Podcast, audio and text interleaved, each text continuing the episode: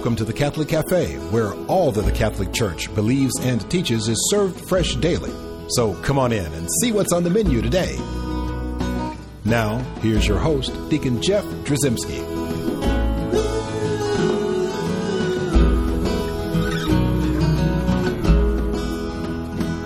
Greetings and welcome to the Catholic Cafe. I'm Deacon Jeff, sitting in the luxurious corner booth of the Catholic Cafe, sitting here with Tom Dorian. Yes, sir. Tom, it's been a it's been a while. It has been a while. Uh, we were just in You have an accent now. I've I know a. French accent. It is. Spent all this time in France, Lourdes. and this is our first time back uh, stateside. Welcome back. I know. I'm so happy to be How's here. Fra Tom? Fra Tom, all those guys, they're great. I the Order of Malta, It's a cool group, and to be there in Lourdes, France, is such a that's a blessing.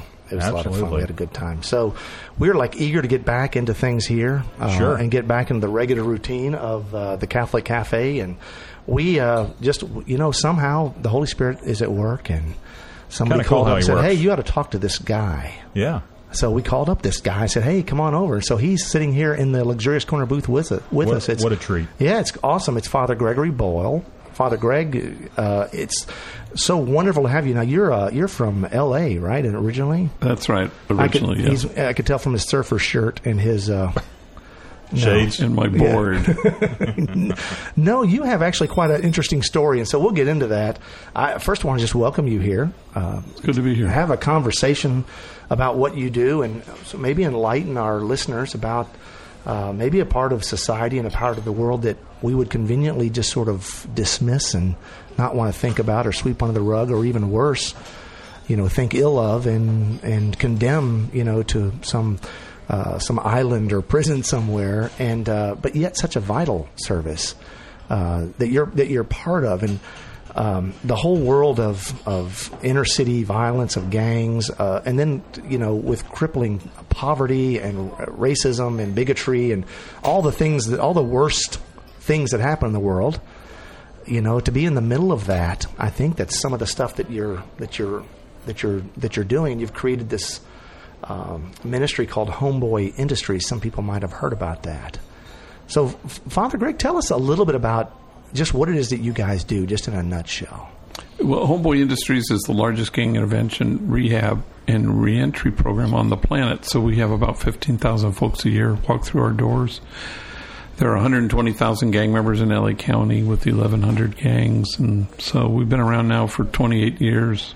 This is our fourth location, so we keep outgrowing where we've been. Wow. And so African American, Latino, Asian, uh, all gang members who are enemies with rivals working side by side, and seven social enterprises from a bakery to lots of restaurants to um, training programs and curricular things, um, anger management, therapy. Right. So there's just a lot of stuff going on, and I guess again, I, I would look at this.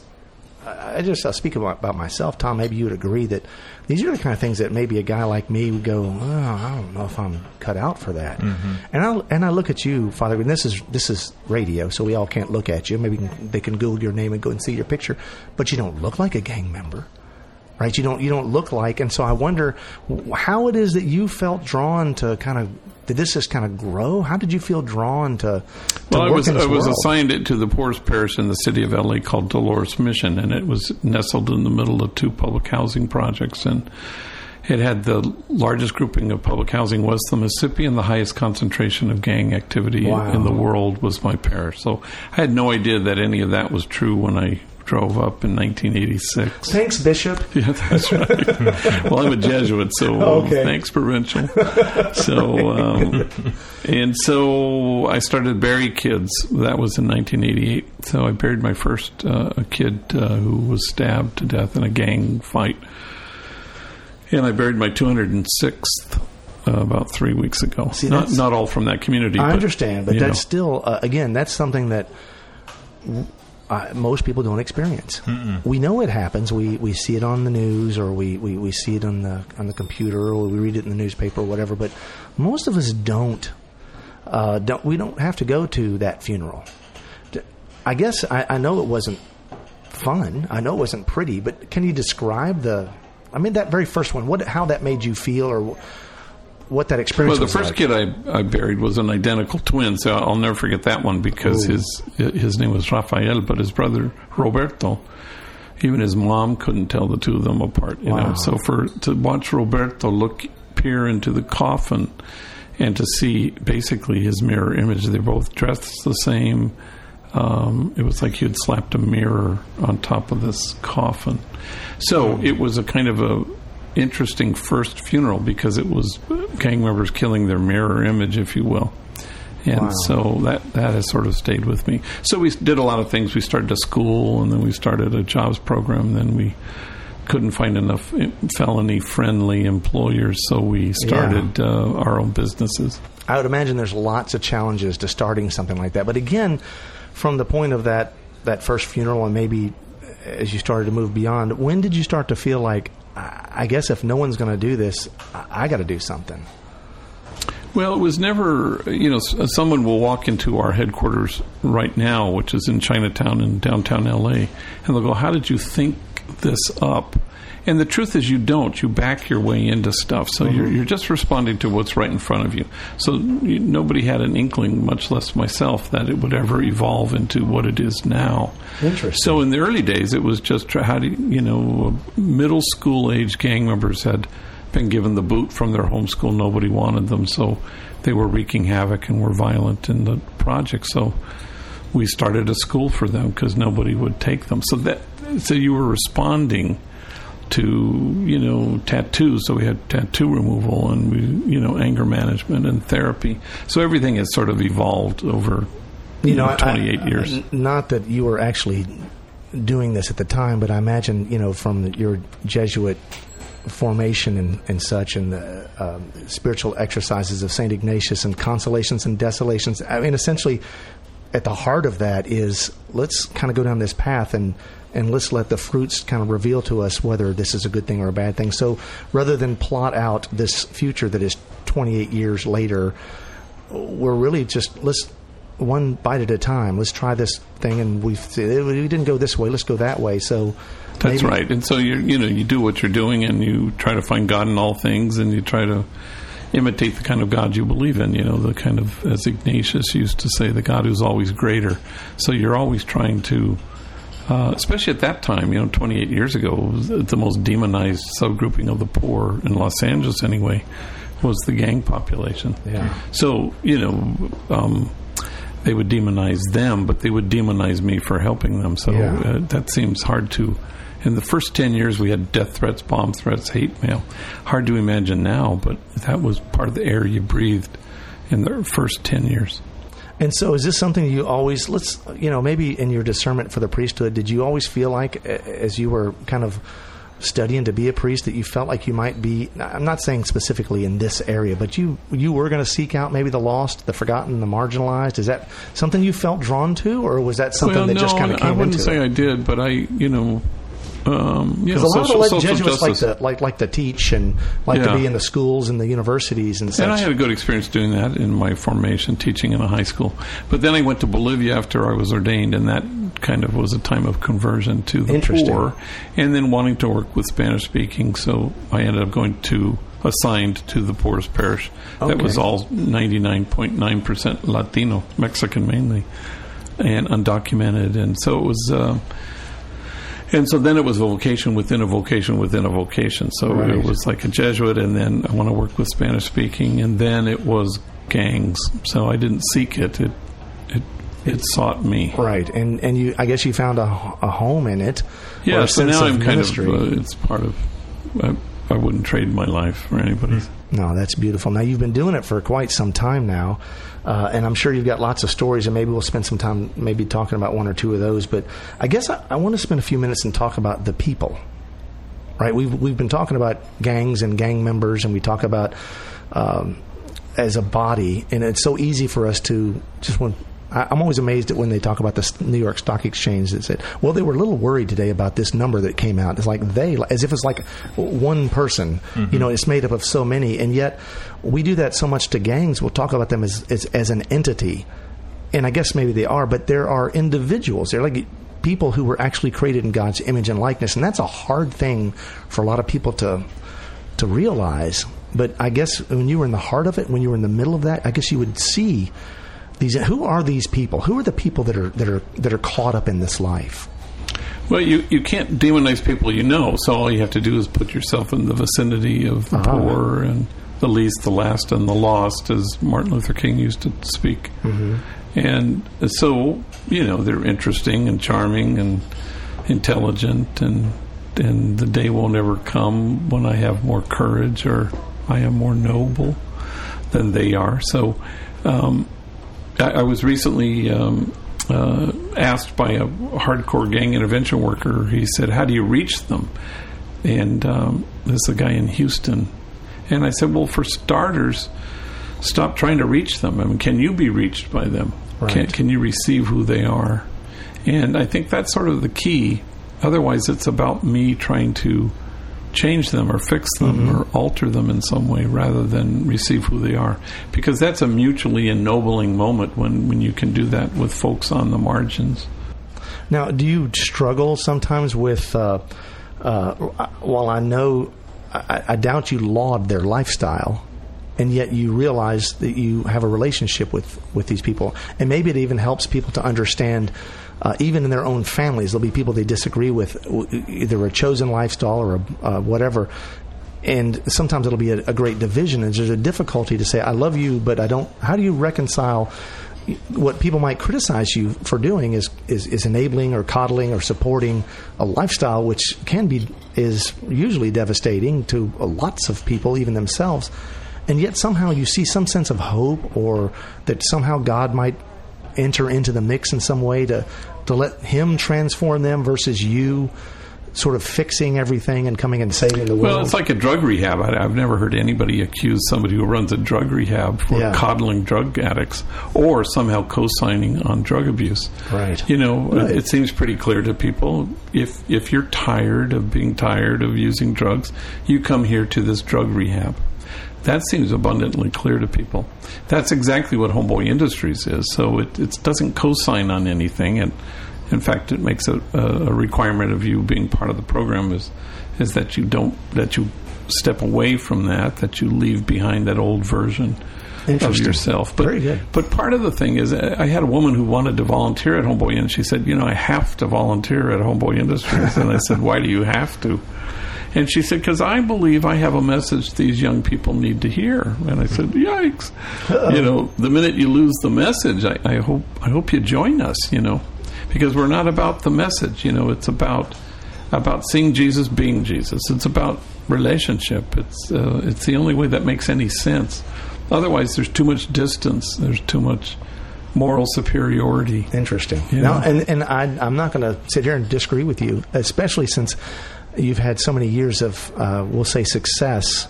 I'm sure you've had lots of things you'd consider failures, but the reality is you've had so you've done so much in such in such a potentially lost and forgotten and devastated area that I don't think anybody would argue and say, well, he should have done this. Uh, so there's, I, I'm just there's a lot to to that. We're going to take a real quick break. Uh, before we do that, I want to remind folks at home we got a great website www.thecatholiccafe.com. Also, I'd love to hear from you. Send me an email to Deacon Jeff at thecatholiccafe.com. And with that, we'll be right back. I'm Bess Drzymala, and this is another great moment in church history.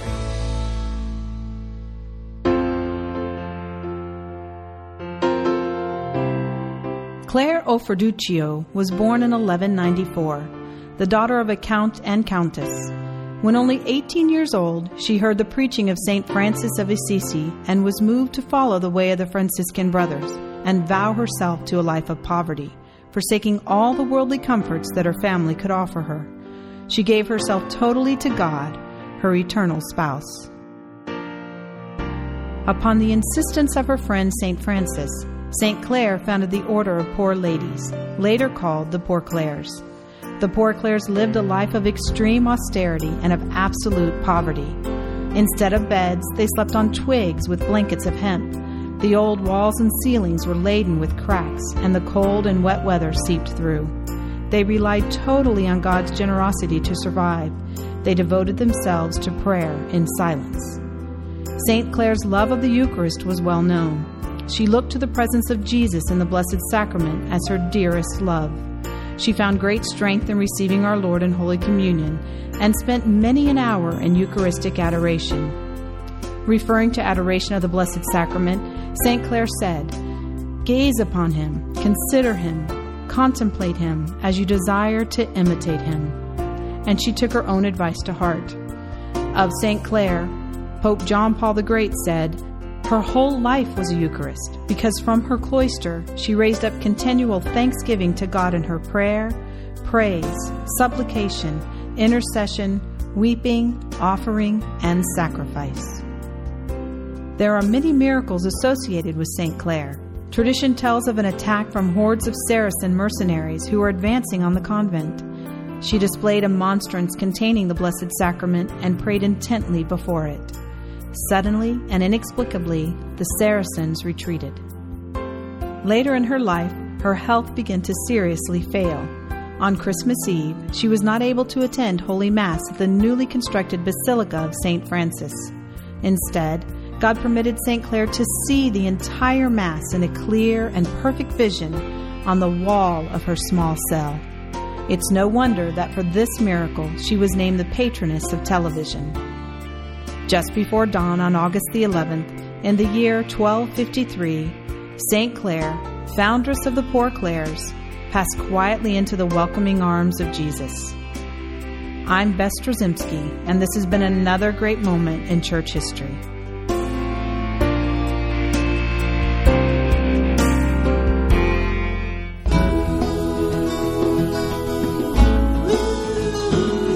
Welcome back to the Catholic Cafe. Here's Deacon Jeff.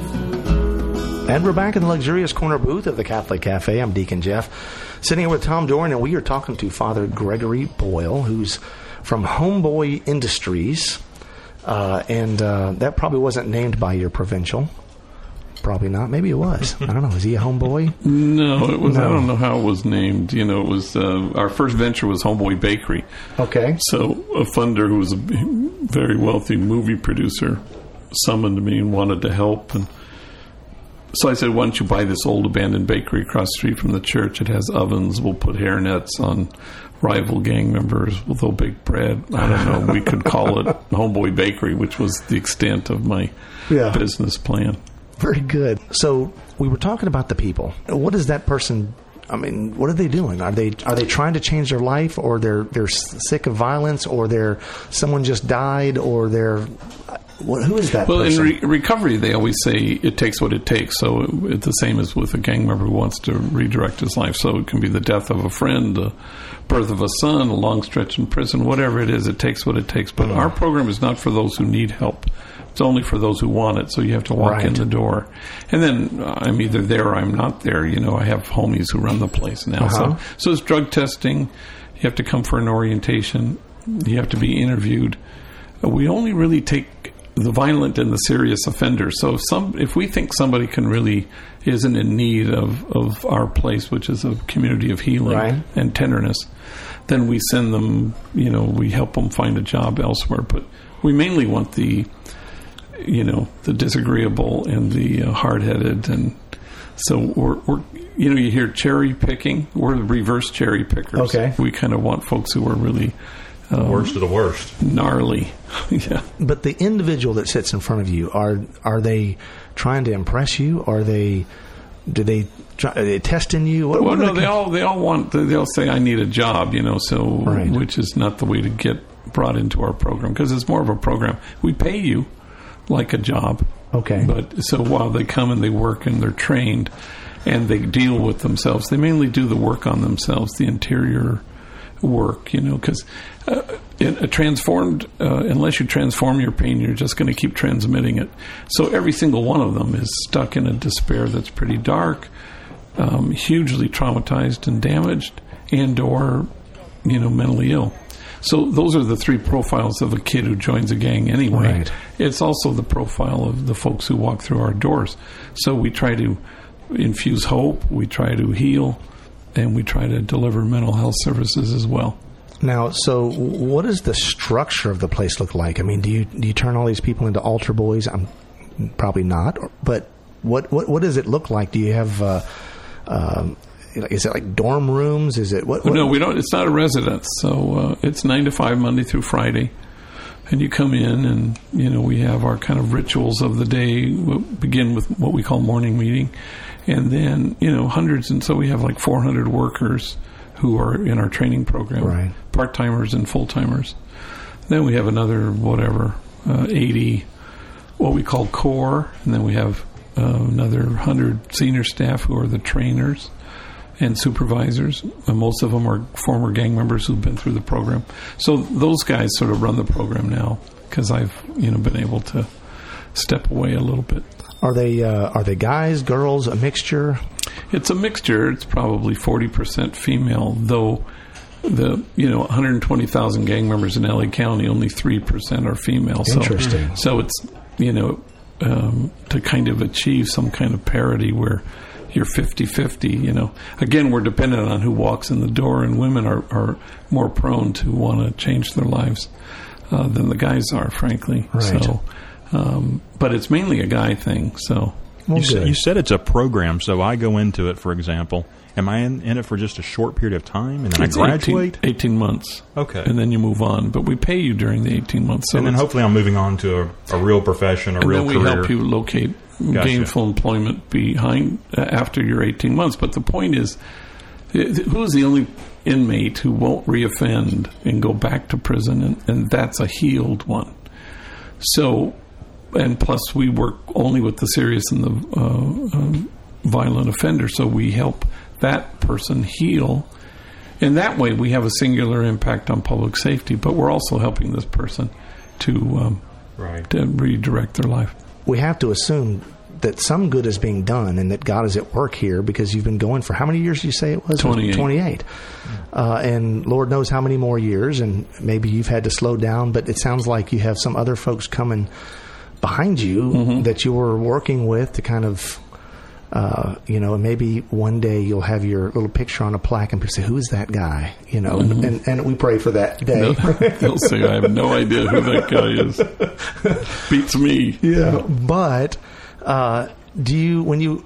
But, but something has to warm your heart in this. I mean, Well, the whole thing does. You know, I mean, again, it's it's it's only about people inhabiting the truth of who they are and somehow discovering that they're you know exactly what God had in mind when God made them.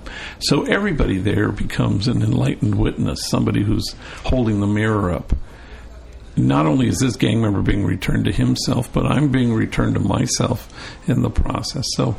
Uh, but it's endless the stories of folk who, Awesome. who, who don't go back to prison, but also become resilient human beings, and they've discarded kind of a, a version, an old version of themselves, for something that's uh, you know more joyful and true to their own self. That's awesome. Now, I'm sure there's some folks who are listening right now who would say, well, man, this sounds like it's good, and maybe I haven't thought about it before, and maybe there's some good stuff going on there. How can I support it, or how can I find out more information? Uh, do you have a website you you would send them to? Yeah, to Homeboy Industries, you, it's the only thing. Uh, you know, you don't have to do all the www anymore. You just kind of punch Homeboy it in. Industries, and it'll it'll Google will find you. That's right. it's That's a new right. verb, Google. That's right. So, uh, and what are they going to find when they go there? They're going to Well, you'll, you'll, we got a Facebook page, and you know you have all sorts of. It'll explain all our businesses. You can order online uh, a lot of our you know stuff from our retail store. You can order baked goods, you know, which we do a huge business at. You know, Christmas, Valentine's Day, uh, St. Patrick's Day. People And just to reiterate, cookies. this is not about making money so much as it about supporting a ministry. Well, we're an $18 million annual operation, so nearly 50% of what we need comes from our businesses, but that's a heavy lift. You know, we still have to come up with like 10 million to keep the thing going. So Right. So either way, so if you're listening and you've got ten million dollars, Father Greg would love to hear from you. But if you know the little thing that you can do is to go and order whatever the hot cross buns. I don't know what you guys sell Yeah. in the baked goods, but to go there and to support something that I guess I just have to reiterate. Some of us, it's so easy for us to forget, especially the guy in prison. But you know the guy, the gang member who we think is well, they're they're evil. You know, we've demonized them. We've said they're evil people, and really they're living a lifestyle that they've grown into. Maybe some of them don't even know it. It's it's all they know, it may be their version of family or their understanding of family, and so Yeah, but but no no kid is seeking anything when he joins a gang. He's Right. always fleeing something. So Ah. and so I stand in awe at what these kids have had to carry, and try not to stand in judgment at how they Mm-hmm. carry it because I wouldn't have survived one day in their childhood. me too. I, And so then all of a sudden you you you're filled with a sense of awe and compassion. That's beautiful.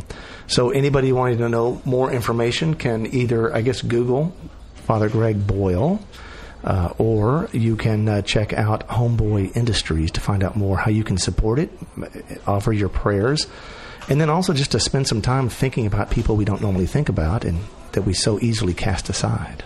That's right. That's beautiful. So, Father Greg Boyle, thank you so much for spending some time with us. Would you uh, mind closing us uh, in a little short prayer? Loving and faithful God, we ask that you fill us with your spirit. You give us your heart. You help us take seriously what Jesus took seriously inclusion and nonviolence and acceptance and unconditional loving and kindness. We pray to walk in the same walk as Jesus. Help us to be mindful of those who are at the margins. May we go out to them so that the margins will be erased and that the circle of compassion will widen so that no one will be found standing outside that circle. We make this prayer through Christ our Lord. Amen.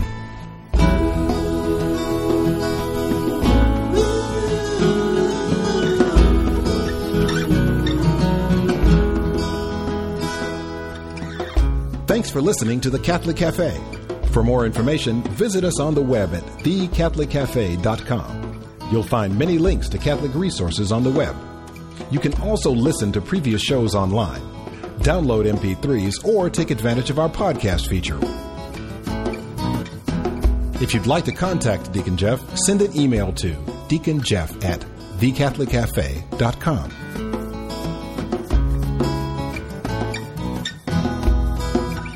The Catholic Cafe is brought to you by the Order of Malta Federal Association and is broadcast with ecclesial permission from J. Terry Steib, Bishop of Memphis in Tennessee.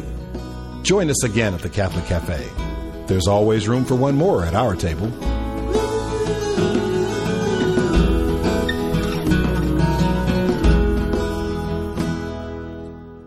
Contact the founder and executive director of Homeboy Industries, Father Gregory Boyle, or to find out more about Homeboy Industries, go to www.homeboyindustries.org or send him an email at gboylesj at aol.com. That's gboyle, B O Y L E, S J at aol.com.